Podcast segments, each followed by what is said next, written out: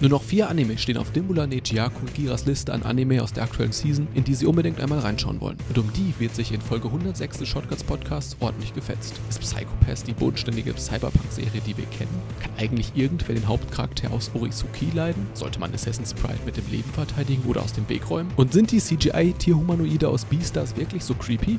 All das in der heutigen Folge. Viel Spaß!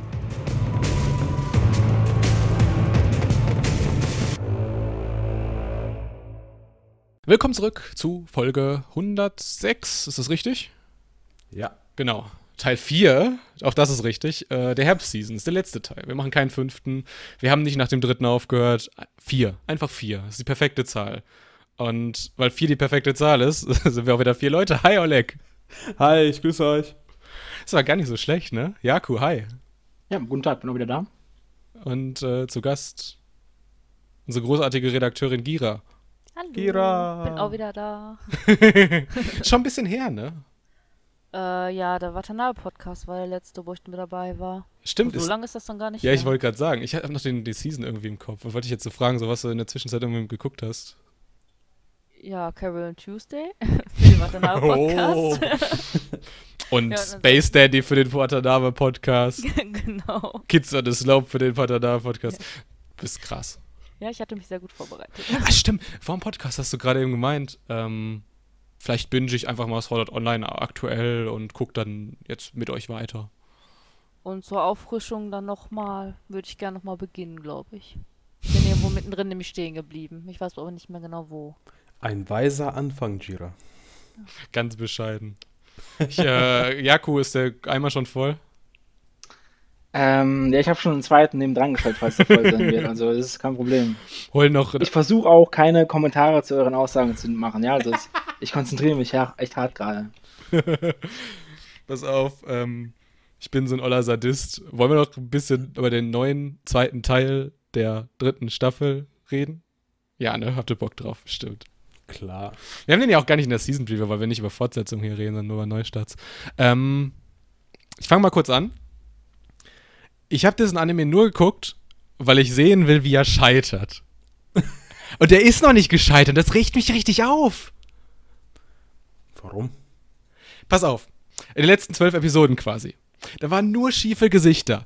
Die Folge war viel zu spät fertig, ging viel zu spät an diesen Director of Photography, der dann die ganzen äh, Lichteffekte so UFO-Table-Style drüber gehauen hat. Und es sah halt nicht gut aus.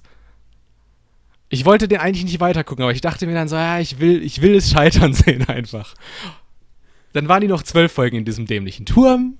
Ich hasse es, wenn Leute zu lange an einem Ort sind, deswegen mag ich ReZero nicht.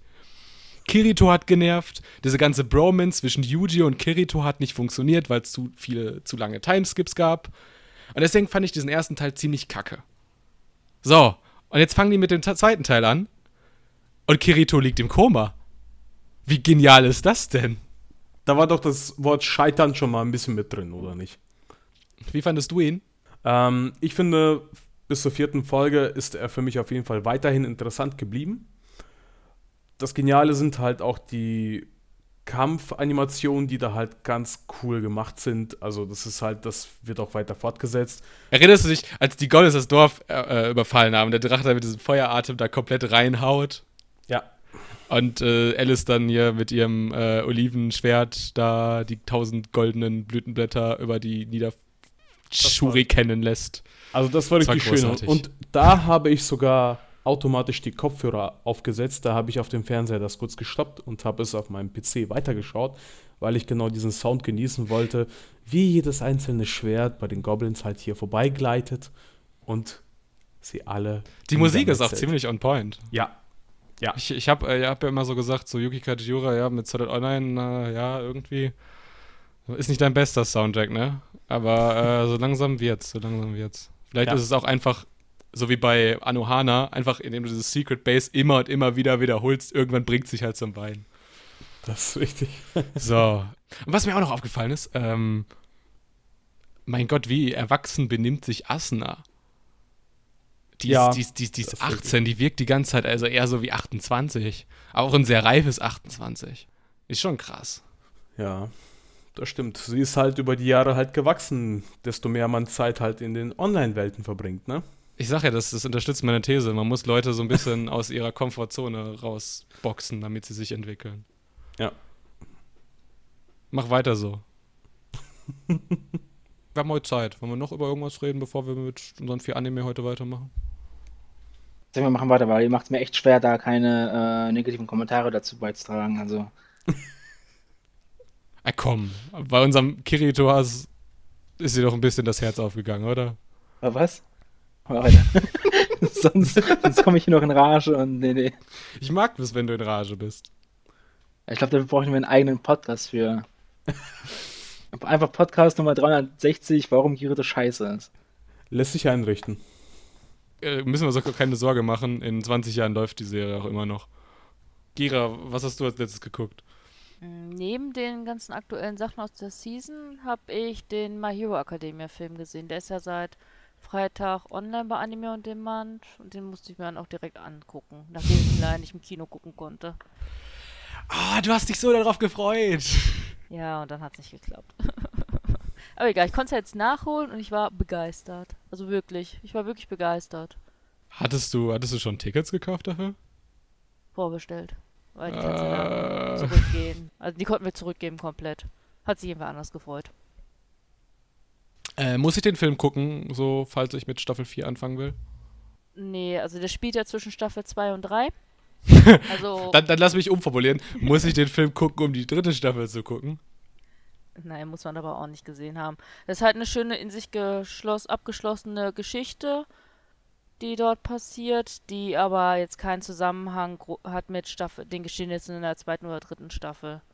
Es wird halt so ein bisschen was aus All Vergangenheit gezeigt und das ist auch so die, der Kern daraus, weil die All der fliegt halt mit Midoriya zu so einer Forschungsinsel, wo man einen alten Freund von All trifft, der halt besonders viele Erfindungen erschaffen hat und dort findet halt eine Expo statt für dieses ganze, ich nenne es jetzt mal Equipment, was die Helden haben. Und man kann den eigentlich auch gucken, wenn man die My Hero Academia bisher noch nicht gesehen hat, weil am Anfang ist eine schöne Einleitung. Also eine wirklich, wirklich schöne Einleitung. Das ist eine gute Überleitung. Nein, äh, ich muss mir die Brücke sofort zerstören. Das erinnert mich so ein bisschen an diesen One Piece äh, Stampido, der jetzt gerade im Kino lief bei uns.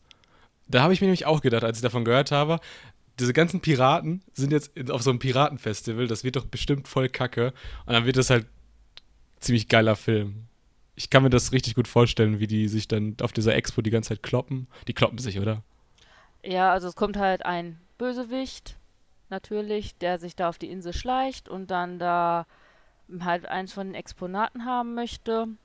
Dann soll halt All Might, Midoriya, das, also der Kern liegt eigentlich bei den beiden, wobei auch viele andere aus der Klasse aus diversen Gründen dort sind. Das war eigentlich der einzigste Manko, was ich fand. Es hätte zwischen Midoriya und All Might alleine spielen sollen. Das jetzt die anderen, klar, das war Fanservice, dass die die anderen eingebaut haben und die auch alle eigentlich ziemlich viel Zeit hatten. Also die sind auch wichtig für die Geschehnisse, aber man hätte sie auch weglassen können. ähm, ja, und am Ende gibt es natürlich einen großen, großen Finalkampf, der auch ein bisschen übertrieben ist ganz zum Schluss. Aber an sich sehr schön, sehr schöne Bilder, sehr schöne Animationen. Ich sag euch ja immer wieder, äh, entfesselt die Bilder. Wir entfesseln nämlich jetzt was ganz anderes. Auch Bilder. Äh, wir haben viel Anime geguckt. Oleg, was hast du mitgebracht? Ich bringe euch Orizuki, Are You the Only One Who Loves Me? ja, du verstehst mich, ne? Niemand liebt dich, Oleg. Ich. Ey! Was, wie gemein bist du denn heute? Hä? Oh, jetzt sind wir alle wieder wach. Jakob, Ja. was hast du dabei? Er liebt mich. Also, ich habe dabei Entschuldigung. Assassin's, Assassin's Pride. Und ja, ähm, Punkt. ich mehr dazu später. Guck mal, Jakob lernt schnell. Keine Vorlage mehr bieten. Kira, was hast du dabei? Ich habe Beastars mitgebracht, die Anime-Adaption zu dem Manga, den es momentan bei uns auf dem Markt jetzt gibt. E-Furries. Und ich habe dabei Psychopath 3. Jetzt fragt ihr euch, ja, wir machen auch gar keine Fortsetzung, aber ist eh alles neu. Wisst ihr ja. Ja, so neu, dass man in der ersten Minute direkt gespoilert bekommt, das Ende von der zweiten Staffel. Ach, komplett neu.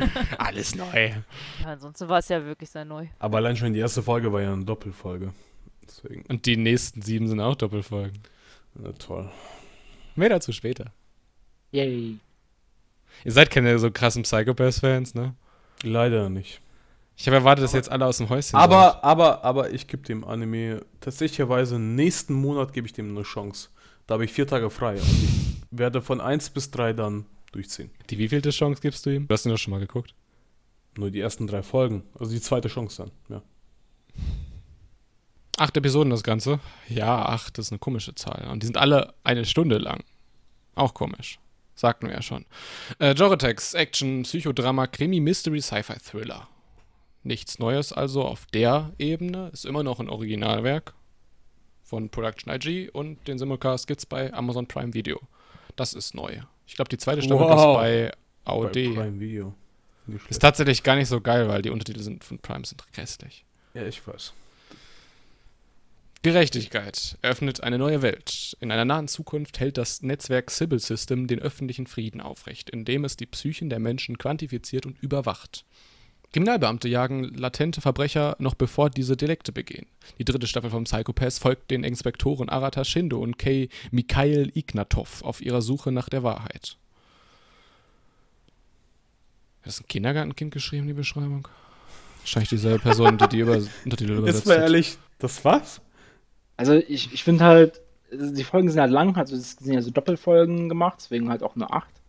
Und man merkt halt schon, dass dann auch pro Folge sich halt Zeit genommen hat, auch halt um diese Szenen und so weiter quasi, quasi so aufzufüllen, quasi mit Dialogen und ähm, dann ist es schon sehr langatmig, finde ich. Und es, irgendwie hatte ich nicht das Gefühl, oder ich habe nicht mehr das Gefühl, dass es bei Psychopaths 1, ich vergleiche den jetzt mal einfach mal stark dazu, dass es dann nicht so bist du nach der ersten Folge so fertig irgendwie, habe ich das Gefühl, bist du erschöpft vom Schauen, was man so bei der ersten Staffel eigentlich nicht hatte. Ja, also mir kam es halt eher in dem Bereich vor, dass dort viel mehr Erklärung geboten wurde, als dass dort, ja, ist jetzt ein bisschen schwierig auszudrücken, aber dass da gehandelt wurde.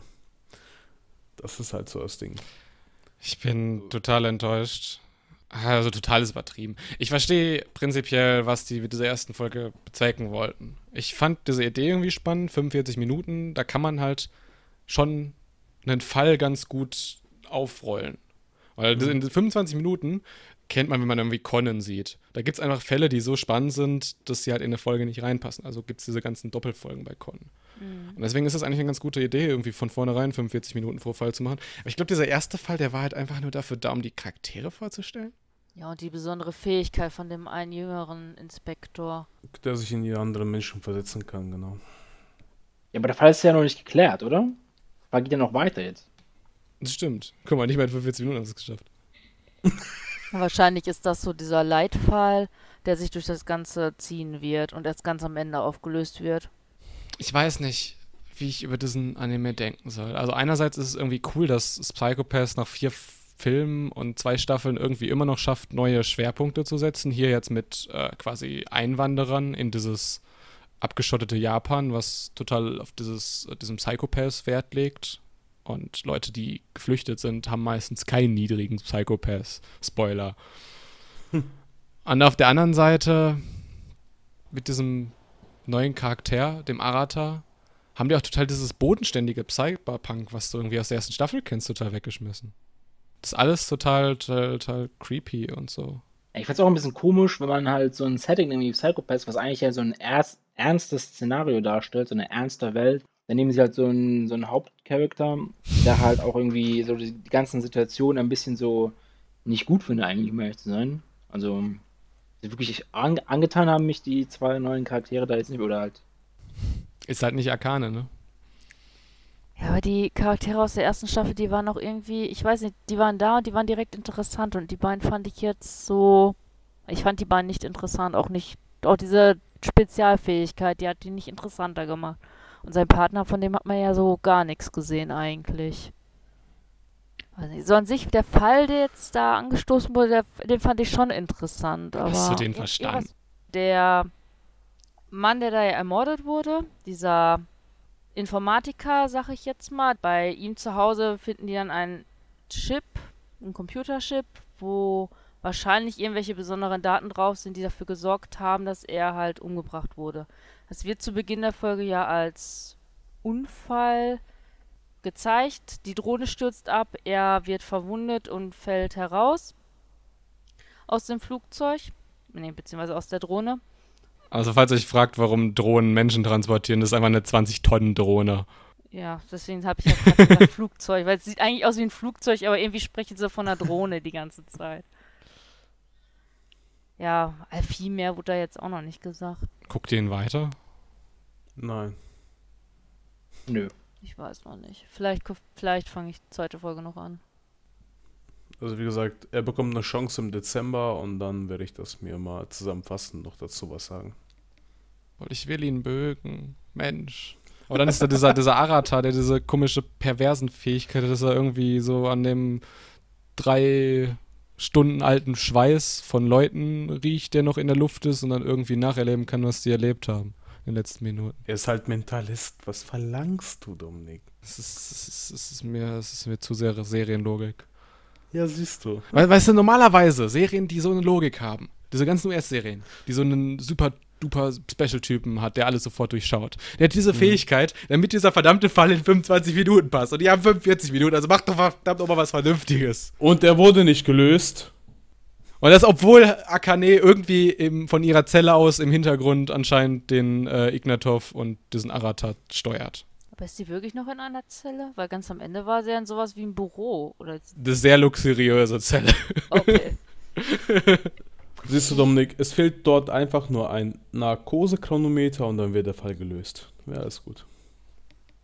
Meinst du, dann, äh, dann geisterwandelt Akane so durch die Tore ihres Hochsicherheitsgefängnisses? Sie, sie ist da gar nicht drin gefangen. Es ist nur ja. eine Attrappe. In Wirklichkeit läuft sie drauf und draußen rum und dann Narkosechronometer auf Arata und dann löst sie den Fall. Das wäre perfekt. Eine perfekte Überleitung. Eure Bewertung, Gira.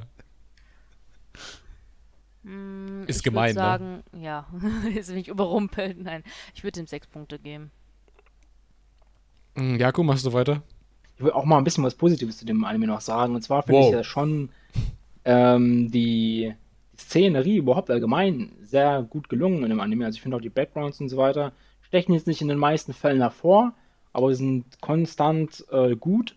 Und es gibt auch teilweise Szenen, zum Beispiel da, wo diese, ich weiß gar nicht, wer das genau ist, diese drei, ähm, hier, diese. Meinst du diese, äh, diese Szene, wo sich dieses, die in diesem Round-Robin-Format getroffen haben? Genau, ja, genau. Und dann schon die erste Szene, wo der eine da, da reinging, weil, es, weil der komplette Black, äh, Background ja so ultra detailliert gezeichnet. Das war, fand ich schon, hat mich schon schockiert, wie, wie gut es aussah eigentlich. Und allgemein dann da auch halt, wie, wie alles da halt so dargestellt wird, dass sie da in diesem Kreis sitzen und bla bla bla, die Farben überall, hier die Stars. War schon cool. Und lange Rede, kurzer Sinn, ich gebe ihm auch eine 6. Oleg. Unglaublicherweise gebe ich weniger Punkte. Und zwar eine 5. Ich habe tatsächlich keine Ahnung. Ich gebe ihm auch mal eine vorsichtige 6 von 10. Weil irgendwie hat dieser Anime zum Beispiel in anderthalb Minuten einfach es geschafft, die komplette Staffel 1 und 2 zu spoilern und dann ging es sofort los. Durchschnittsnote 5,75. Sehr schön. Oleg, du hast uns auch was mitgebracht.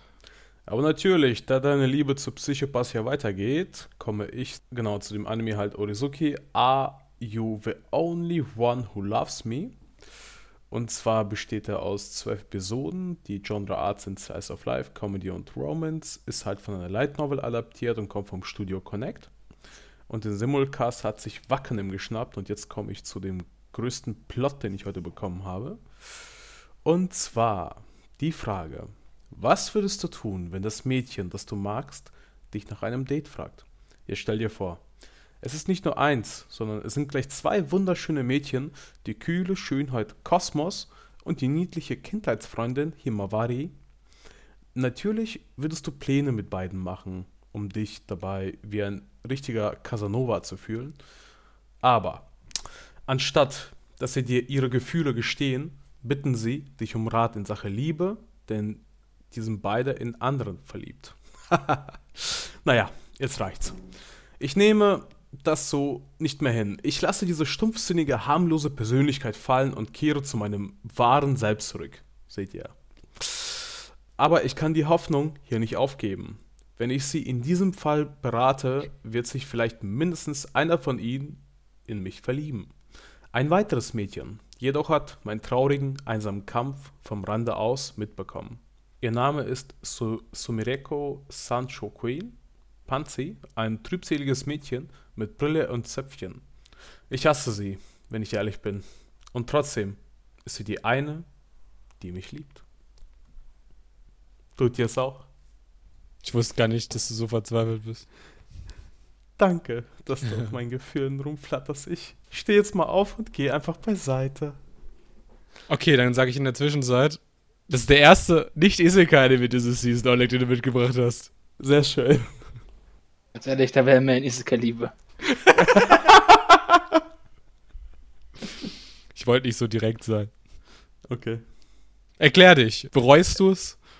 Ähm, ich fand den auf jeden Fall sehr lustig. Also, das war auf jeden Fall mal eine. Also, der gehört witzigerweise auch zu, zu dieser Season zum einen meiner Favoriten.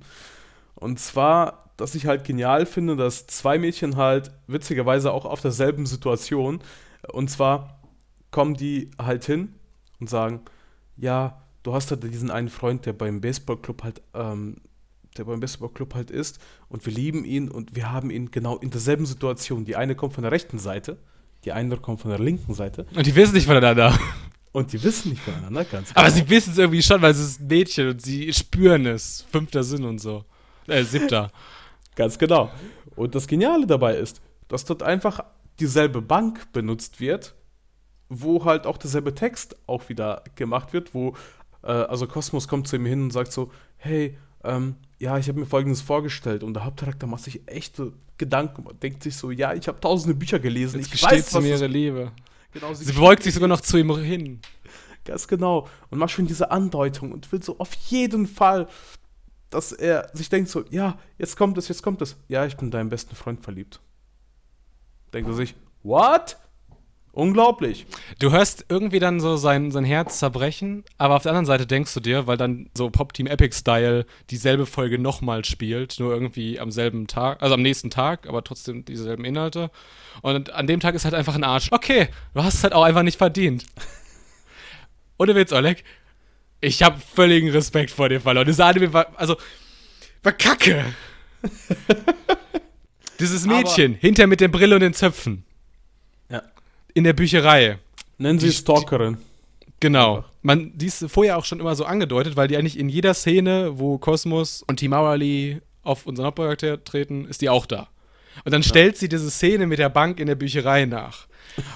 Und dann fragt der, unser Hauptcharakter natürlich, warum nicht steht da eine Bank? Und sie meint halt so Expressversand. Und das ist der Moment, wo dieser Anime einfach nur albern wird. Dann kommt so eine Star Wars Musik und dann auf einmal sieht man so ihn so wie der Schrei und so. Fand den hier noch irgendjemand gut? Ernst nehmen kann man den, äh, den Anime definitiv nicht. Aber ich fand den trotzdem irgendwie, Der Unterhaltsam. genau, irgendwie war der lustig, aber irgendwie auch nicht. Ohne Witz, hätte ich den nicht für die Season Preview mit euch gucken sollen. In dem Moment, wo das, diese selbe Szene auf seinem Samstagsdate, auf seinem Sonntagdate mit seiner Kindheitsfreundin nochmal gespielt worden ist, mit der Parkbank und allem. Und im Vorbeugen und hier, ich muss dir, muss dir was sagen, setz dich neben mich. Und dann wieder es hieß, "Og- ich liebe Oga, hilf mir dabei. Es hat mir so in den Finger gekribbelt, jetzt auf Stopp zu drücken. Ich wollte nicht mehr weitergucken. Das war wirklich platt. Aber halt, dass der Protagonist sich dann so wandelt und quasi zu sich selbst findet.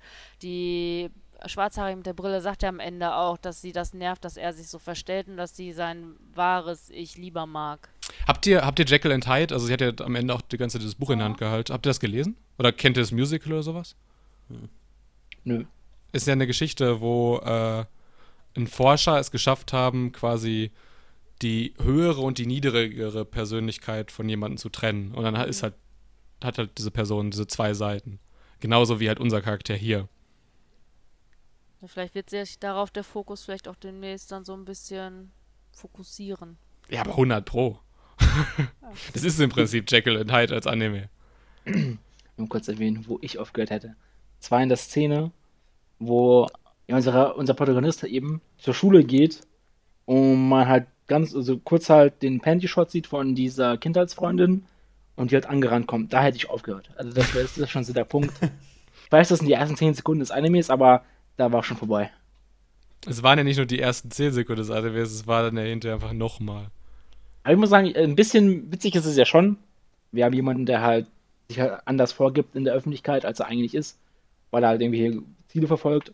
Hätte man, hätte man an einem viel besseren Setting machen können, als in so einem schlechten 0815 Slice of Life Comedy Romance Anime. Das, das war ja zum Kotzen. Allein die Persönlichkeit von dieser Kindheitsfreundin ist ja schon so schlimm. Ach, grauenhaft einfach nur. Irgendwann ist mir aufgefallen, dass diese Kosmos und diese Himarali eins zu eins gleich geschrieben sind. Wenn du dir so anschaust, ähm, wie die dann beide quasi das erste Mal von ihm verkuppelt werden, um mit diesem Tayo zu reden, reagieren die beide genau gleich auf ihn. Und die sind so unterschiedlich, diese beiden Charaktere. Die haben null Gemeinsamkeiten. Die können nicht gleich reagieren. Auch wenn das ihr Liebesschwarm ist. Na, ganz ab davon, dass es einfach nur noch nervig ist. Also, wenn die Serie schon damit anfängt, dass zwei Charaktere jetzt zwölf Folgen lang rumdrucksen werden, ihm die Liebe zu gestehen. Sagen wir es mal so, er möchte ja wenigstens profitieren. Eine von beiden will er ja bekommen. Ja, aber als Arschloch kriegst du halt einfach nichts. Oder am Ende die Schwarzhaarige. Die mag er, sein richtiges Ich. Genau. Er kriegt die Stalkerin. Das passt. Genau. Bevor wir zu den Bewertungen kommen, ähm, ich gucke mir so das Visual an und muss mir so denken, verdammt, es ist noch Platz für zwei weitere Charaktere. Ja, drei. Drei sogar, ja. Oh, du hast recht, es sind drei. Das. Ah, die habe ich gar nicht gesehen. Boah, noch mehr schlechte Wortspiele mit Namen. Und, und alle lieben sie ihren Fre äh, seinen Freund, ey. Boah, noch mehr schlechte Wortspiele mit Vornamen. Hab ich echt überhaupt keinen Bock das Wort, drauf. das Wort Bitch ist öfters gefallen. Ja, die einzige Bitch, die ich sehe, ist unser Hauptcharakter. Ist der Anime selbst, ey. So ein Untermensch. Ja. Also tatsächlich, den Hauptcharakter will ich finde, ich finde, das, das, das äh, geringste Übel der, der, der, des Animes, ey. Wie würde ich mal irgendeinen positive Punkt einfallen, wo ich sage, yo, das war für das Setting oder für, für das, was sie erreichen wollen, gut. Einfach nichts halt. Es war einfach so, ach, Pass auf, ich habe eine kleine Anekdote. Ähm, damals, als ich noch zur Schule ging, hatten wir so ein Projekt, wo wir irgendwie Stellen aus unserem Lieblingsbuch vorlesen sollten äh, und dann daraus quasi ein Hörspiel machen sollten. Und ich, weil ich technisch irgendwie schon mich sehr dafür mit Computern auseinandergesetzt hatte, dachte mir so, ich lege da Soundeffekte drunter. Weil das ist, das war heißer Shit in dem Jahr. Das war was ganz Neues, frisch und so. und dann habe ich einfach richtig billige Soundeffekte die ganze Zeit geloopt hintereinander gespielt, weil ich dachte, es muss halt schon die ganze Zeit, während vorgelesen wird, muss halt auch ein Soundeffekt spielen. Und als dann irgendwie, was weiß ich, so ein Kampf war und einer war irgendwie verletzt, habe ich dann einfach gedacht, ja, was könnte da passen? Ein Krankenwagengeräusch und so. Und weißt du, genau das macht dieser Anime. Und ich habe zu Recht in diesem Projekt halt eine 4 bekommen. so, und deswegen kommen wir zur Bewertung. Ich gebe diesem Anime 4 von 10 Punkten. Das war eine gute Pointe, ne? Ja. Kira, was gibst du ihm? Genau wie Psychopath 6 Punkte. Weil ich da auch nochmal dem eine zweite Chance in der zweiten Folge gebe. Ich fühle mich gerade herausgefordert, nochmal die 4 zu unterbieten. Aber ich habe leider schon meine Punkte abgegeben. Ja, cool. ich gebe ihm eine Eins. Auf dich ist verlassen. schade, ich habe ich habe zwei von zehn gedacht. Ach, Hast du 2 von 10 gegeben, Oleg? nein, ich bin bei sieben von zehn. Wir sehen uns in der Winterseason wieder. Das war's. Ihr macht mich fertig. Was ist die Durchschnittsnote? 1, 2, 6 und 7? Ich fand die Gags halt ganz geil. Ja, welche Gags, Mann? Da gab's doch keine Gags. Dämliche Star Wars Musik oder was? Dann hast du nicht ins Detail geguckt. Dann hast du nicht ins Detail geguckt. Wir haben den gerade im Datei auseinandergenommen. Ja, Und Ihr ich habe jetzt, ich habe jetzt, ich habe jetzt mein Leben lang ein Trauma wegen diesem Anime. Weißt du, wenn ich irgendwann mal mit Nein, irgendwem After zusammenziehe, Lost war schlimmer. wenn ich irgendwann mal mit jemandem zusammenziehe und der sich eine Bank bestellt, dann muss ich mich umbringen. Und was ist mit After Lost? Jetzt darf ich halt nie wieder er Fahrrad fahren. Danke. du darfst keine Bänke mehr besuchen und kein. After Lost war schlimmer. Äh, Hast du zusammengerechnet? Du hast natürlich recht. Also, die Durchschnittsnote ist 4,5. Ach, Bitte, Jako, du musst was Gutes dabei haben. Okay, dann kommen wir zum nächsten. Der ist ein, ein Ticken besser. Und zwar Assassin's Creed. 5 von 10 Durchschnitt. So, Assassin's Creed hat, äh, wird, oder wird zwölf Folgen haben. Ist ein Action-Fantasy-Romance-Anime. Ist eine Light Novel-Adaption von, vom Studio EMT Squared. Einen Simulcast hier gibt's bei Crunchyroll und Anime on Demand. Die Beschreibung. Der Herzogssohn Kufa Vampir lebt in einer Welt, in der alle Macht wortwörtlich beim Adel liegt. Nur sie haben die Möglichkeit, Mana zu benutzen und so Monster zu bekämpfen. Er erhält den Auftrag, der jungen Adligen Melida Angel beizubringen, Mana einzusetzen. Doch das ist nur die eine Seite der Medaille. Denn sollte sich herausstellen, dass Melida über kein Talent für den Mana-Einsatz verfügt, soll er sie kurzerhand beseitigen. Das ist seine eigentliche Aufgabe als Assassin. Ah, jetzt wird mir, glaube ich, die erste Folge klar am Ende. Okay, nur mal, nur mal kurz, damit ich es auch richtig verstehe. Am Ende, als sie dann quasi Mana hatte und benutzen konnte, war das nicht wirklich ihr Mana. Kann das sein? Nee, er hat. äh, der Auftraggeber ist dieser Lord, also quasi ihr Vater. Aber ihr Vater ist der Meinung, dass sie gar nicht ihre richtige Tochter ist, weil ihre Mutter eine Affäre hatte mit irgendwie so einem reichen äh, Normalo. Das fand ich halt auch so komisch, dass am Ende dieser Kufa gespoilert hat, dass die Mutter halt wirklich eine Affäre hatte. Und zwar nicht mit einem reichen Normalo, sondern mit einem reichen Adligen. Und das muss jetzt irgendwie unter den Teppich gekehrt werden. Sie ist ja dann zum Schluss vor ihrem Haus da rumgehüpft mit ihren Mates halt. Von wegen, oh, hier, schaut mal da, ich kann Mana machen und so. Ich bin jetzt Super Saiyajin geworden und dies, das. Und Passend zu meinen blonden Haaren. Jetzt check ich das nämlich, okay. Aber trotzdem, ein, ich, ich, ich fange mal an, okay, mit, dem, mit, dem, mit meiner Kritik. Mein größter Kritikpunkt ist einfach nur, wir lernen in der ersten Szene, dass unser ähm, hier Kufa ein Assassin quasi ist und quasi so Auftragsmörder macht halt und Leute halt verfolgt oder was auch immer. Und er halt, und man merkt auch schon direkt, dass er halt irgendwie emotionsmäßig halt sehr geringes äh, Volumen hat, ja, in dem Bereich.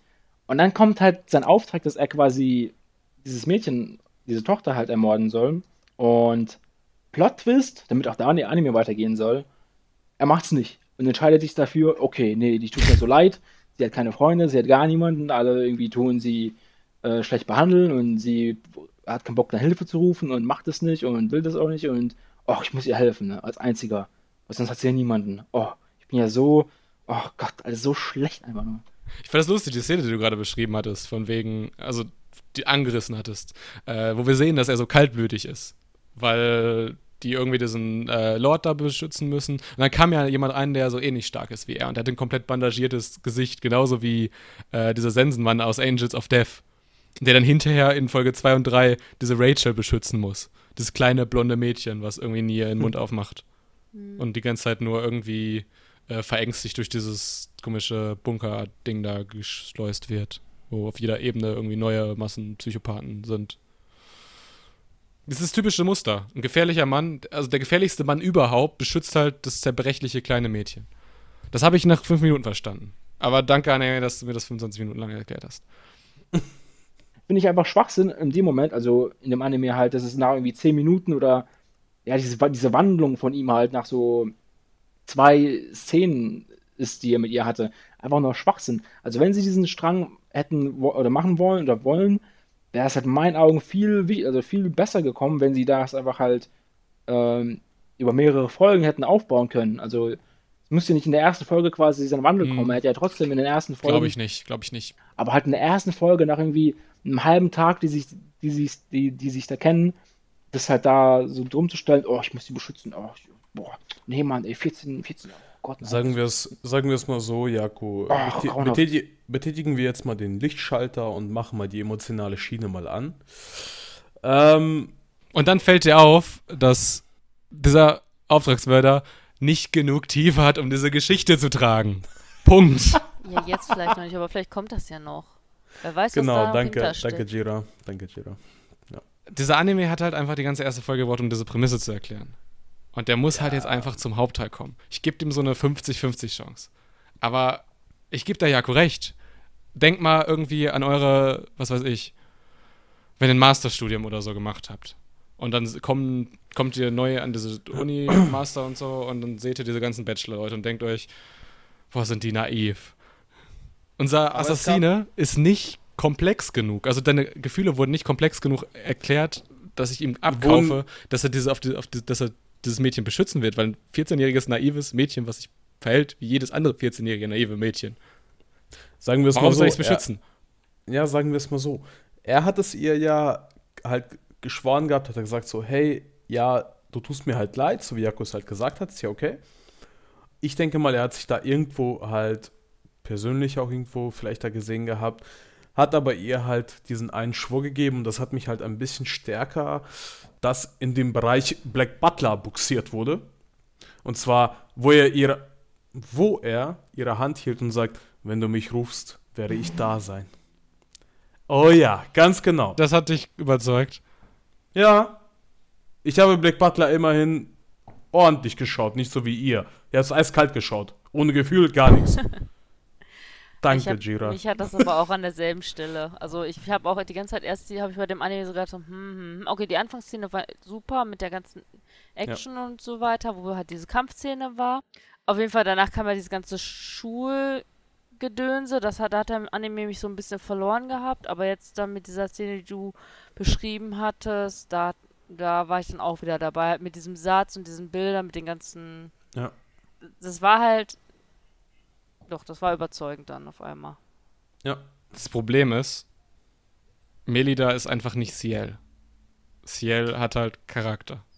Ja, das widerspricht nicht. Und Sebastian hat halt auch Charakter im Gegensatz zu- Kufa. Aber es gab eine Ähnlichkeit. Es gab eine kleine Ähnlichkeit. ja, die sehe ich, aber ich sehe die halt wesentlich mehr noch zu so Anime wie Angels of Death, die komplett anders sind. Oder halt wie Mhm. etwas wie Princess Principal, was halt auch irgendwie in dieser äh, Steampunk-Romantik spielt. Und das hat noch keiner von euch erwähnt. Dieses, diese- dieser Anime spielt einfach auf einem riesigen Kerzenleuchter mit ganz vielen Laternen, die Glaskuppeln sind, unter denen halt Menschen leben. Als letzter Startstadt der Menschen. Also wollte ich auch gerade drauf hinaus, über die, auf diese Szene, wo die auch mit dem Zug da reinfahren. Aber ich dachte ehrlich gesagt, das wäre so eine Kuppel. Also eine Stadt, wo eine Kuppel drüber ist, aus Sicherheitsgründen, weil da sind ja diese Geister, Dämonen, diese Kürbisköpfe, gegen die, die. Ja, wo die verprügelt wurde. Genau. Also, ich kann mir richtig vorstellen, wie Leute dann so im Produktionskomitee an so einem Tisch zusammensetzen und sich denken, wann strahlen wir den Anime aus? Oktober! ich hasse manchmal Menschen. Das Design, also vielleicht kriegen wir noch eine Erklärung, warum die Kürbisköpfe haben, aber ich glaube, es gibt da gar keinen Grund für. Wie kommt das ja noch? Gibt ja Das genug. Animes, wo Das das, erst noch. in der zweiten oder dritten Folge so Genau. richtig losgeht. Da kommt's noch. Äh, wer seine Arbeit gemacht hat, äh, Monaka. Das sind äh, diese Leute. Ah, es ist ein ganzer Haufen von Soundtrack-Komponisten. Äh, sehr bekannt, dass sie äh, an Monogatari mitgearbeitet haben. Sind nicht hauptverantwortlich. Den Hauptverantwortlichen für den Monogatari-Soundtrack haben wir später noch in Beastars. Äh, der Soundtrack ist ziemlich on point. Wenn wir schon bei dem Thema sind von der Produktion, ich weiß nicht, irgendwie habe ich so das Gefühl, ich kann sagen, dass es einfach nur ich war oder halt ich und Nimmler, wir haben den ja davor geschaut, noch zusammen. Ich glaube, wir haben noch nie so oft bei dem Anime äh, zurückspulen müssen, um halt irgendwie die Situation irgendwie zu verstehen, was da genau eigentlich abgeht und wer eigentlich mit oder über was genau spricht. Das fand ich sehr verwirrend in der ersten Folge. Ich weiß nicht, wie es euch ging, als ihr den gesehen habt, aber ich fand die erste Folge sehr schwer zu verstehen, richtig. Ich weiß halt immer noch nicht, ob der Auftraggeber jetzt der, der betrogene Ehemann ist von der Mutter, die übrigens jetzt tot ist. Die Mutter, die eine Affäre hatte, also ihre Mutter ist einfach tot. Wow. Oder ob das halt irgendwie der Adlige ist, mit dem äh, die Mutter eine Affäre hatte. Alles sehr, sehr schwierig. Wie gesagt, ich bleibe dabei 50-50 Chance, dass der Anime sich irgendwie fängt. So. Bewertung, Gira. Ich gebe die goldene Mitte 5 von 10. Ihr wisst doch, äh, in der Demula-Skala ist die goldene Mitte die 7 von 10. Ja, ich nehme mal 5 von 10. Jaku. Ich gebe ihm eine 3 von 10. Jaku ist halt so ziemlich niedrigpreisig unterwegs. Oleg, was hast du? Puh, ich gehe mal all in und gehe mit 8 von 10 rein. Das ist, weil immer Oleg meine Punkte klaut und deswegen bleibt bei mir Ja, so wenig übrig. Du, du hast ja in, du hast in den letzten Seasons so stark nachgelassen, ich muss die Punkte irgendwo nachholen. Also, ansonsten haben wir am Ende des Jahres eine schlechte Oleg, Bilanz. Oleg, nicht mal Gira ist auf deiner Seite, ist einfach still. ich gebe ihm für eine 6 von 10. Immerhin. Durchschnittsnote 5,5 von 10. Jetzt machen wir was Gutes, bitte. Soll ich weitermachen mit Beastars? Wenn du noch einen besseren Anime diese Season findest, aber ich glaube, es wird schwierig. So, Beastars. Also, ist angesetzt mit zwölf Episoden. Vom Genre her ist es Slice of Life, Psychodrama, Fantasy und auch ein klein bisschen Comedy. Es handelt sich hierbei um eine Manga-Adaption vom Studio Orange, die unter anderem die Anime-Adaption zu Land der Juwelen gemacht haben. Veröffentlicht wird das Ganze von Netflix, wahrscheinlich on-block. Ähm, die Beschreibung. Was macht ein Wolf? Schafe reißen, Großmütterchen fressen und junge Mädchen im Wald erschrecken? Nicht so Legoshi. Der jugendliche Wolf hat eine eher zarte Seele, trotz seines furchterregenden Aussehens. Darum ist er auch ganz glücklich darüber, dass Pflanzenfresser und Fleischfresser in friedlicher Koexistenz leben. Schließlich kann er keiner Fliege, geschweige denn einem Schaf etwas zuleide tun. Doch als an seiner Schule ein Mord geschieht, droht seine Welt zusammenzubrechen. Denn weil er ein Fleischfresser ist, gerät er in Verdacht. In dieser angespannten Situation verliebt sich der Wolf auch noch in Haru, ein weißes Zwergkaninchen. Aber mag er sie wirklich von Herzen oder hat er sie nur zum Fressen gern? Zum Fressen gern, eindeutig. Das, das war mega geil gemacht. Also, ähm, Land of the Luscious hat großartige Storyboards und das wird hier fortgesetzt. Dieses Studio Orange, das hat äh, zuvor bestimmt schon 10, 20 Jahre äh, CGI für Anime-Produktion beigesteuert. Und die sind einfach dadurch sehr kreativ geworden, weil es ist ziemlich schwierig, CGI einzusetzen, ohne dass es halt kacke wirkt. Gerade in, in sich bewegenden Szenen. Und dieser Anime ist komplett in 3D CGI. Und es wirkt teilweise wie 2D-Animation. obwohl es komplett CGI ist, 3D. Das ist krass. Und nicht nur das Technische, also die haben halt auch äh, ordentlich was so, so von den ganzen Bildsprachen, die sie nutzen, auf dem Kasten. Also wie gesagt, diese erste Szene, wo Tem gerissen wird, da flieht Tem ja in so einen Audimax-Vorlesungsraum. Äh, und weil es da drin ja komplett dunkel ist, ist er einfach komplett schwarz gezeichnet, so mit blauen, quasi so türkis-zyan-Outlines. Und immer wenn die Tür halt so offen geht, sieht man halt dann so sein koloriertes äh, Character Model, so wie es halt ganz normal aussieht. Und er hat dann ja so, erinnert euch Blut auf der Backe. Aber du siehst halt, das sieht voll cool aus. Dieses Zyan so zusammen mit diesem Rot auf der Backe und sein kompletter Körper halt nur so quasi schwarz äh, schemenhaft dargestellt. Also ohne, ohne äh, Schattierung äh, dargestellt.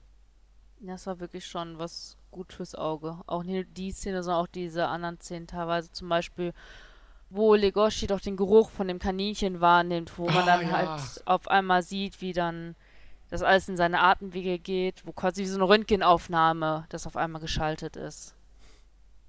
Ah, Ich habe mir so viele Szenen rausgeschrieben. Ich habe mir zum Beispiel noch die Szene äh, rausgeschrieben, wo zum Beispiel Louis den Legoshi in sein Zimmer bestellt und noch den, der quasi auch um dieselbe Rolle gebuhlt hat im Theaterstück wie Tem, der ermordet worden ist. Und der ist halt mega angepisst, weil er die Rolle nicht bekommen hat und beschwert sich da. Und du siehst halt die ganze Zeit nur Legoshis Rücken, aber sein Gesicht siehst du quasi im Spiegel, der quasi hinter äh, diesem Nebenbuhler um die Rolle von Tem ist. Und du siehst dann halt auch zum Beispiel so, so einen schwarzen, also komplett alles schwarz und du siehst nur quasi seine Augen in so einer Box. Und dann scrollt diese Box so nach rechts und du siehst dann quasi, wie hinter der Wand äh, die Theater-AG-Leute dann so äh, sich das Gespräch halt so heimlich mit anhören durch die Tür. Da sind so viele coole Storyboards drin. Ich fand auch diese, diese Musikentscheidung. Ähm, das ist der Typ von Baki Monogatari. Der ist krass. Das ist, ist ein Ja. richtig krasser Typ. Diese, nimm dir diese letzte Szene, die du gerade angesprochen hast, Gira, wo man mit dem X-Ray so ähm, Legoshis Gebiss sieht, Mhm. nur die Bilder, ohne die Musik, würdest du denken, dass Legoshi äh, das Zwergkaninchen töten will. Das, das sagen die Bilder aus. Aber mit der Musik, so ein schmerzhaftes, merkst du diesen, diesen inneren Konflikt, den Legoshi so zerreißt, dass er das Zwergkaninchen gar nicht reißen will, aber seine Instinkte äh, halt seinen Kopf ein wenig vernehmen. Genauso wie der Geruch von dem Pflanzenfresser, so durch, dargestellt durch das X-Ray. Ist großartig. Allein auch schon so, es sind so viele Kleinigkeiten. Die erste Folge ist eine Rahmengeschichte. Es fängt genauso an, wie die Story endet. Ja, aber, ich, jetzt verwirrt mich aber die Szene aber noch mehr. Warum hat er sie denn angegriffen? Aber egal. Ähm, also ich fand ihn. Instinkten. Ja, aber seine Instinkte waren, also. Ja, aber warum. In, aus, ich, mein Problem ist halt, warum ausgerechnet diesen Moment? Weil er ist ja quasi den ganzen Tag über, jeden Tag quasi den Gerüchen von anderen. Vielleicht hat er nicht gut gegessen. ja, was denn? Vielleicht hat er nicht gut gegessen. Ja, das ist ein guter Grund. Ich meine, in der, in der, in der, in der Dingens, in der Schule gibt es halt auch nur Fleischersatz und alles. Also für so einen richtigen Fleischfresser, so plötzlich unter ja. angestellt, da kann man schon mal durchdrehen. Ja, gut, das kann ich verstehen, ja. Und, Ich kann dir mal äh, versuchen, ein bisschen zu helfen. Ich glaube, das, was ein bisschen verwirrt ist, dass diese Tiere total menschlich dargestellt werden. Die haben menschliche Probleme, aber diese Instinkte sind ein typisches tierisches Problem. Und das bringt einen auf einmal durcheinander, weil der Anime beides gleichzeitig darstellt. Und das ist eine coole Idee. Aber noch ein Punkt dazu. Also wie du, äh, die, die Frage, wie ich fand, ich, also ich war echt positiv überrascht von Anime.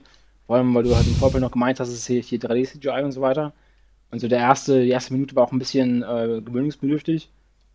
Aber im Verlauf des Animes äh, war das halt nicht mehr so störend, weil die es halt echt, wie du es sagst, haben irgendwie schaffen, das halt nicht so, ja, so schlecht darzustellen. Vor allem, weil auch die Backgrounds oft auch sehr also statisch sind und dadurch auch irgendwie halt so einen 2D-Touch haben, dass man wirklich halt nur daran merkt, dass es 3D-CGI ist, wenn die sich halt bewegen, die Charaktere.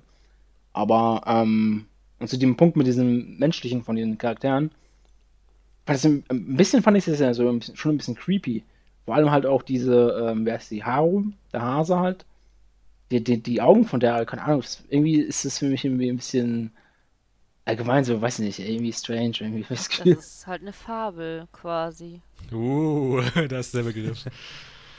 äh, ich will noch mal ganz kurz auf dieses zurückkommen, was du gerade meintest, von wegen, äh, die Hintergründe sind sehr statisch. Das ist ein bisschen mein Problem, weil das ist möglich in 3D CGI, dass du halt die Kamera wechselst. Der Anime hat viel zu viele wenige Schnitte irgendwie. Der ist sehr, sehr langsam.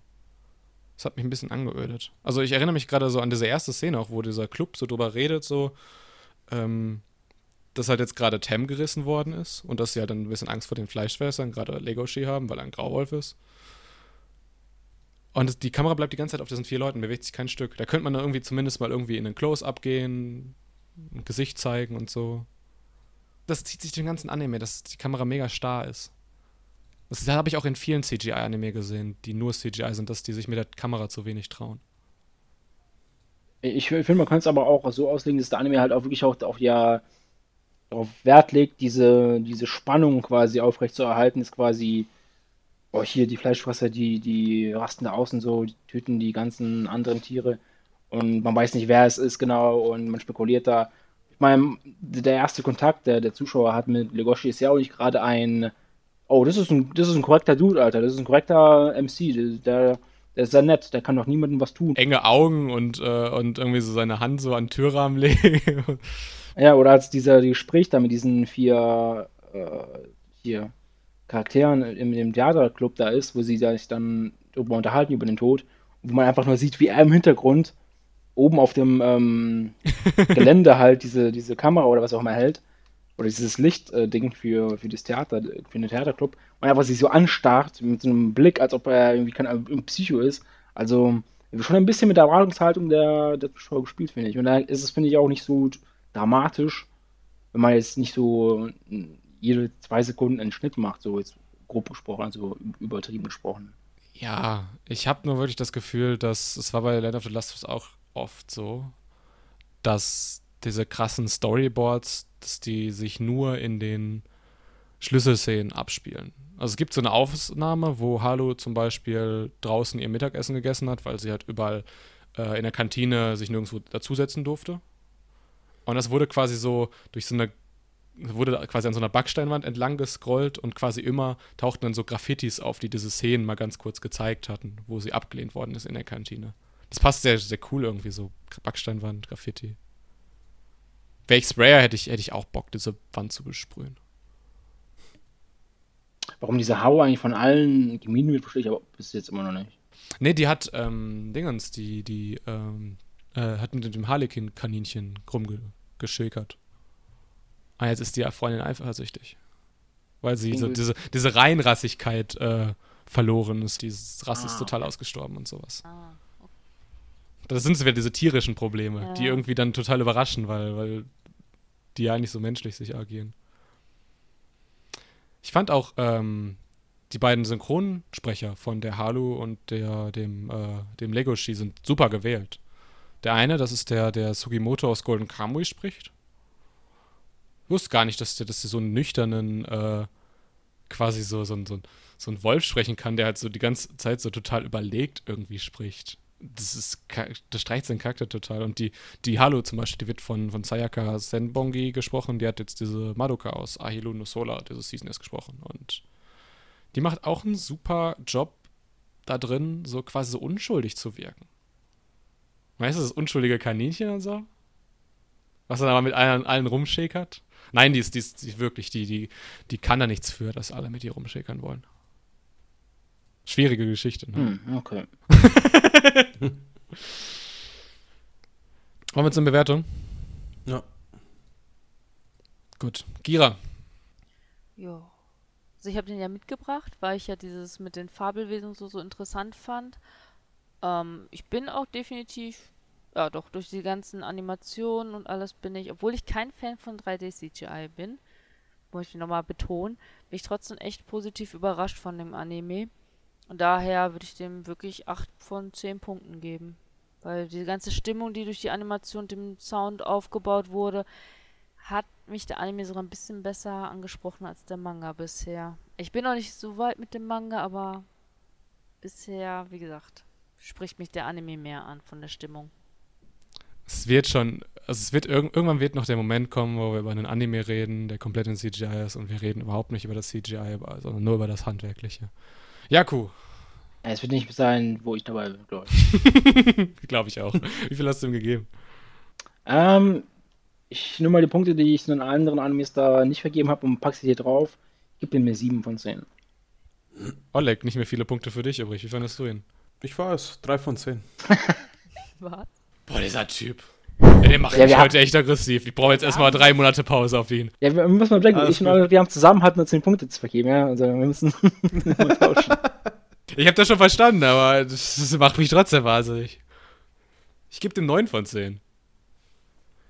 Ich erinnere nochmal an diese Szene, äh, wo dann man bemerkt, wo der Zuschauer das erste Mal bemerkt, dass Legoshi gar nicht so böse ist, wo er dann den Liebesbrief von Tem, den er jetzt ja gar nicht mehr äh, dem anderen Alpaka geben kann, weil er halt gestorben ist, ähm, überreicht. Da läuft da so eine Musik, die total an diese Final Fantasy Lieder erinnert. Zum Beispiel irgendwie aus der Szene, wo da äh, Tidus und Yuna da im See rumknutschen. Also diese ganzen Liebeslieder aus den Final Fantasy Games. Daran hat mich das total erinnert. Es war, war eine super tolle Stimmung.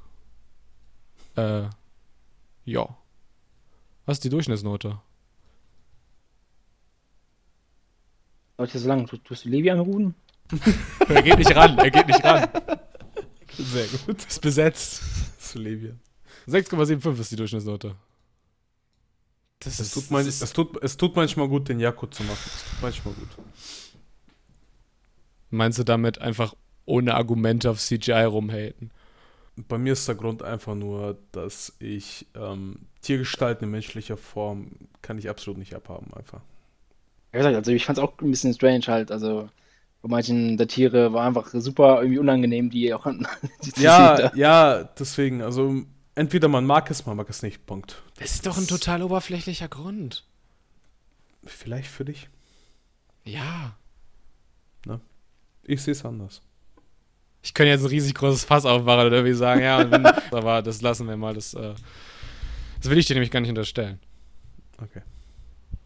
Das wäre nämlich gemein. Was machen wir in der nächsten Podcast-Folge? Äh, gute Frage. Nicht über die Seasons sprechen. Weil es der letzte war zur Season. Ja. Wir kommen die Tränen gerade. Die kommen äh, nur, weil ich weil ich wir zwischenzeitlich einmal geschnitten haben, ich zu dir gefahren bin, dich mit einem Baseballschläger kaputt geknüppelt habe, eine Woche gewartet haben, dass die äh, Schwellungen abgeklungen sind. Ja, was glaubst, was glaubst du, warum ich diese roten Stellen hier habe die ganze Zeit? Ja, siehst du? Ja, das war die, das war die, das war die Strangulation. Ah, Entschuldigung. Dann, ja. Das ist, äh, das macht mich alles wahnsinnig, Leute. Ja, ich weiß. Also so weit waren wir, weißt, so weit waren wir noch nie auseinander. Wir waren, glaube ich, so im Schnitt fünf Punkte bei jedem Anime auseinander heute. Hm. Das macht mich sehr wütend. Tja. Ihr sagt einfach, irgendwas wird's kommen, irgendwas wird's geben. Ja. Wahrscheinlich reden wir über irgendeinen coolen Anime. Ja. Und dann ohne Oleg, weil der redet die nur schlecht. Alles klar. Urlaub. Hey. Ich sehe dich im Januar wieder. Oder, oder warte mal, bist du beim Dingens? Bist du beim, beim, äh, beim Best of 2019 Podcast dabei, wo wir über die, die besten Anime. Oh nein, da bin ich dabei. Oh. Okay, ja. Ich sorge dafür, dass wir möglichst lange über alle Anime reden, die du das ganze Jahr über Kacke fandest. Das ist meine Rache. Also, also willst du den, ja, also willst du nicht Best of, sondern Hate of von 2019? Ey, das wäre doch mal was. Nee, ich finde es sehr geil. Ja, ich weiß. Deswegen, du kannst, du kannst einen Podcast mit Best of drehen und du kannst einen Podcast drehen mit Hate of. Das haben wir tatsächlich schon mal gemacht, die schlimmsten Anime des letzten Jahrzehnts. Ja. Kam sehr gut an. Können wir weitermachen, bitte? Ganz sehr gut. genau, lass uns beenden. Macht's gut. Tschüss. Ciao, ciao. Ja, bis zum nächsten Mal.